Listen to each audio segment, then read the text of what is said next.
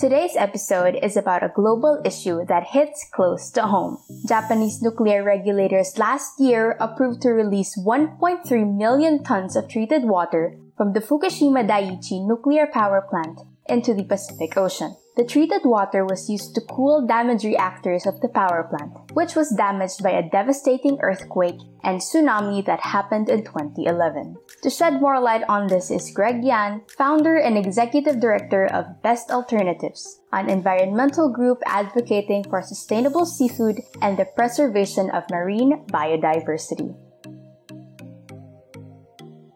So, with your expertise, Sir Gregg, how will the Philippines specifically be affected by this plan to release treated water into the Pacific Ocean? The Philippines is one of the 17 countries or territories that ring the Pacific Ocean. But The Philippines has been the first country which is always battered by the storms that are born out of the Pacific Ocean. And that's why the Philippines is the most storm and typhoon resilient nation on earth. We're used to it.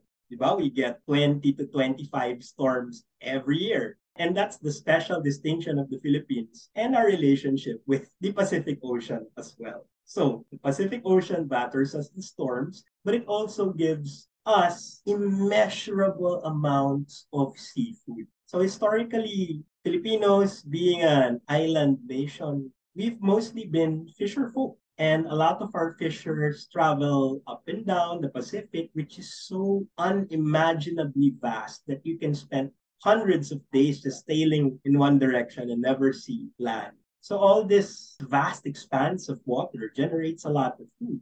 And this food has been used by Filipinos for generations. So disrupting the balance by adding nuclear wastewater can only do harm for the livelihoods not just the Filipinos, but for the livelihoods of every other nation that fishes in the Pacific Ocean. But I just want to focus on the treated water that will be coming out supposedly from the uh, nuclear power plant. So I actually got to talk to the Japanese embassy earlier this week, and they actually had a term for this. It's called the Advanced Liquid Processing System Treated Water. So the water from the nuclear power plants will go through a system called the ALPS, and it that's what will be released to the ocean. So they said as I would quote them, what Japan will discharge into the ocean is ALPS, the Advanced Liquid Processing System, treated water that meets safety standards and is not contaminated water. They kept emphasizing that it's not contaminated. The ALPS treated water will be discharged into the ocean in accordance with international standards and guidelines that will be sufficiently safe for humans and the environment. And then they also said that the effects of the emissions will be extremely small.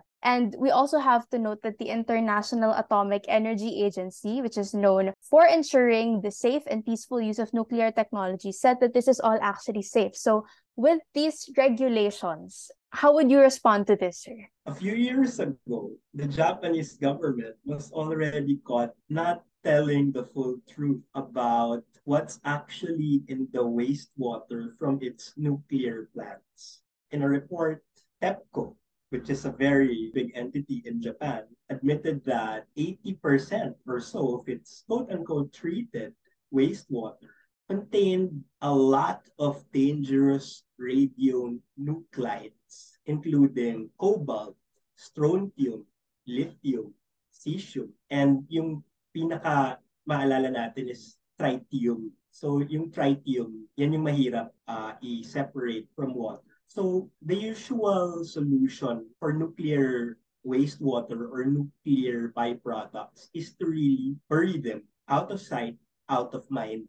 And then this is this has been the traditional way of dealing with it for decades. Usually these items are sealed in cement and buried deep underground. And although you know there are far better ways of, of doing it uh, in a more environmentally sustainable manner in this modern day age wherein everyone's scrambling for quick fix solutions in a fast-paced world maybe that's one of the best that we can do which is to keep it in storage for a very long time which of course, is the absolute opposite of letting all this potentially unsafe, quote unquote, treated wastewater out at sea, particularly the Pacific Ocean, which is the most important ocean on Earth. And it's been said before, but if the individuals who say that the water that is treated from the contaminated plants is super safe, then why don't they drink it publicly and make all the members of their families drink it first? So if they do that, then cool, it's gotta be safe. But if they don't do it publicly, I don't know. Maybe it's an inconvenient truth for them to to face up to the facts that cleaning up after a nuclear disaster, even though it was accidental, I mean, no one wanted the giant tsunami to erase the Fukushima plant from existence. That is just not fun work.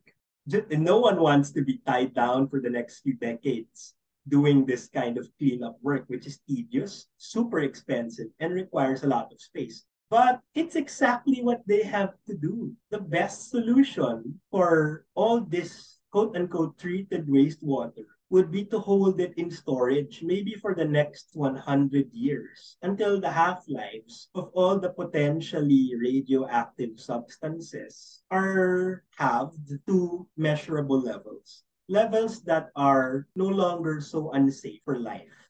And of course, at best alternatives, we've got to put the welfare of everyone because we're not just thinking about damage to fisheries or coral reefs, mangrove areas, tidal flats, mud beds, so many kinds of habitats in the Pacific Ocean. We have to think about A, the 17 nations and independent territories that ring the Pacific Ocean, essentially from the Philippines to China to the United States of America. Lahat yan nakadikit sa Pacific Ocean. It, the Pacific Ocean is so vast that it covers one-third of the area of this planet. You can literally sail for a hundred days through it and you'd never see dry land. It's so big. If you got all the land masses of this planet together, then the Pacific Ocean would still be larger. And of course, from a biodiversity standpoint, it's an incredible source of life. From small fish like uh, anchovies to large and very economically valuable fish like tuna, which have spawned multi billion dollar industries. It's so expensive. And of course, it spurs the lives and livelihoods of billions of people. So dumping potentially untreated or quote unquote treated, but not really, because it has been proven before that Japan said that they treated wastewater. But wait, meron palang mga, ano, mga there's more. May added value. There's uh, a lot of stuff that they didn't declare, which was in the wastewater. This can do a lot of harm to the fisheries in the region. There's a report by the Asahi Shimbun in December of 2020 that found that among over 2,000 Japanese respondents of a survey, 55% of Japanese people outright opposed the dumping of this nuclear wastewater, and 86% of them worried greatly about the international perception of Japan, you know, a leader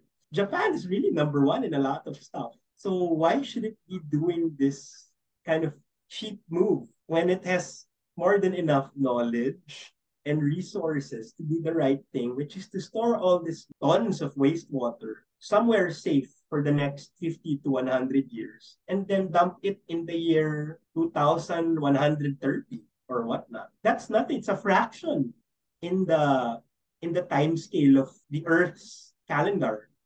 So that's obviously what Japan, a great country with great people, should be doing.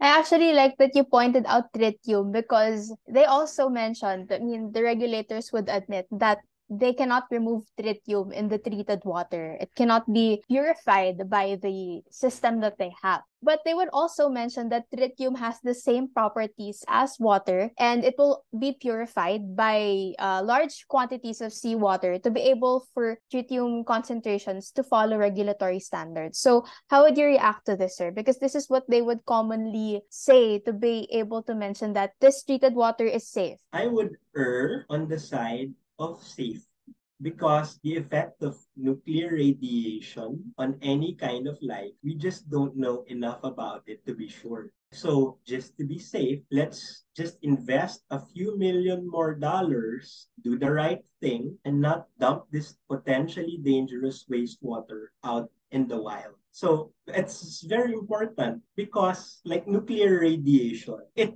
we all, and the Japanese of all people, of all people in the world, should be more familiar with this than any other people on Earth because two of these bombs were dropped on their islands in 1945. By its very history as the only country where nuclear bombs or atomic bombs were dropped has a populace that is inherently afraid of nuclear and atomic technology. Okay, kinakatakutan ng Japan ng potential effects of nuclear radiation on life. Just don't know what its effects are. What we are sure of is the effects of radiation on certain people and it causes cancer. It's also very, very dangerous because nuclear fallout and radiation gets to be very hot. And maybe a big fish can survive it, but what if you're a fish larva or coral larva just traveling through the ocean? You're gonna get cooked you're gonna get boiled, you're gonna die. So this is the kind of stuff that we just don't know fully about. And again, it's just not smart for Japan, one country, to risk the livelihoods, not just of the 17 countries that fish in the Pacific Ocean, but essentially of all the countries on Earth, because far more than 17 countries and territories fish in the Pacific Ocean. If you have a fishing fleet somewhere, you're probably fishing in the Pacific Ocean. Now, we don't care if you're from Canada, you're from Sweden, you're from like the UAE, you're probably you probably have some fishing boats operating in the Pacific, which means that Pacific Ocean fish, of which 84 million tons is generated every year. And this 84 million tons is already 70% of the planet's wild capture fisheries. So just to give you guys an idea, I'm a bit of a fish freak. About half of the fish we eat on Earth are farmed. Surprise! And about half are caught from wild capture fisheries. These are the last places on Earth where you can go out and expect to catch something wild, like the Amazon River or the Mekong Delta in Indochina, or the vastness of the Pacific Ocean. Now, the Pacific already supplies the world with 70% of its remaining wild capture fisheries. Why endanger that to save a few cheap bucks of just releasing nuclear wastewater? Again, it doesn't make sense. And for me, since I respect Japanese people so much, always have, uh, it just doesn't make a lot of. And I know a lot of Japanese people are with me on this because it's already shown in the surveys that a lot of them completely don't agree with their government's decision to just let this go, right? So you're not just endangering all these fish, all these fishers. Everyone who eats fish from the Pacific Ocean, which is essentially everyone who eats fish, might get a dose of radioactive fish if all this stuff turns out to be not as clean and treated as is advertised. And I don't know with you, but that's not a risk I'm willing to take. Not if my kid or not if my mom is gonna eat this stuff. Sir, I'm glad that you mentioned about the Pacific Ocean. But as of the moment, since you are doing research on fisheries and aquatic biodiversity, how is the Pacific Ocean right now? Oh my God, that is a great question, Bea, because the Pacific Ocean has enough problems of its own. It's one of the more problematic areas in terms of conservation because it is assailed by number one, an incredible amount of pollution. There is so much plastic waste floating in the Pacific Ocean that it's like a meme already. It's like comedy when you think about it. It's just so much waste. There's like more trash floating in the Pacific than there are fish. And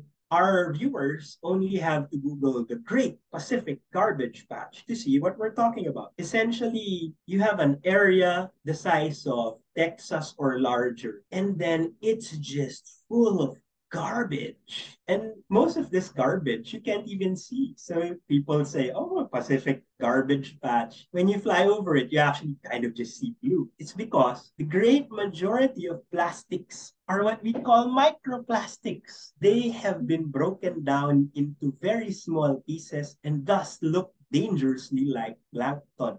So the Pacific is the number one ocean full of microplastics. And the problem is because the microplastics look shiny and a bit transparent, they kind of look like plankton. And if I'm your regular everyday sardinas and I'm kind of hungry, uh, ma-eat this floating thing, hindi ko naman alam na plastic siya. And so it becomes a part of my little sardine body. And then I'm eaten by a larger fish like a tuna. And that becomes part of the tuna's body. And that tuna is caught in the Philippines and sold in Japan to sushi connoisseurs who like to eat raw stuff. And because it hasn't been treated, uh, small pieces of plastic are most probably ingested by me. And surprise, Right now, most of you viewers of this video have small pieces of plastic embedded in your body. Microplastics are now a part of you. It's in the water and the coffee you drink. It's in the vegetables you eat.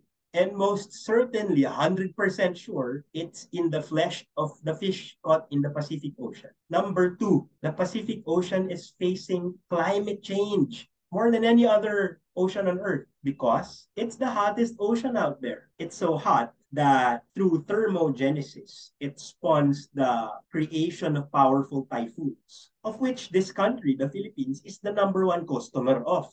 And maybe the, the third problem is overfishing. It's because, you know, everyone's scrambling to get the few fish that are still left in the Pacific. I mean, mind you, there's still a lot of fish left in the Pacific, but everyone is literally scrambling with better technology like GPS, sonar, radar to be able to track their prey more efficiently and capture more of them. Just to um, give this last question po, just a general question. When we usually talk about environmental issues, especially in the Philippines, there seems to be a lack of vigilance or sense of urgency so why is that so and how do we convince people to be more aware or to speak up more about environmental issues like this? So the first thing that many of our viewers should realize is that a lot of this environmental news matters to you. It will affect your lives directly. Most of the time environmental reading is relegated as is like leisure reading. It's like, oh, I'm to read about endangered species because I'm into whale sharks sharks or I'm into manta rays or green sea turtles. But in almost every case, what you read about sea turtles or whale sharks or manta rays will affect your life. Whether it's the prices of fish and other basic commodities suddenly spiking because the wild populations of fish or invertebrates aren't doing as well, to the die-off of thousands of square kilometers of corals because of climate change, which is soon going to affect your very house by making sure if you're not on aircon all the time, you're going to melt. All your plants are going to die unless you keep watering all the time. It affects you. And it not just affects you, but it will affect your kids. Because if we're having it a bit bad now, try to imagine what our world will look like in the next 30 years when your kids are big enough to start families of their own. So it's our concern because we want to make this world better for our kids and also ourselves. So let's listen to a lot of this environmental stuff and figure out the many ways by which we can help become part of the solution. Gregg Yan, founder and executive director of Best Alternatives. He talks about how Japan's plan to release treated water from its power plants will affect countries like the Philippines, whose food consumption relies heavily on its already polluted waters. And that's it for today's episode of B-Side. Thanks for listening.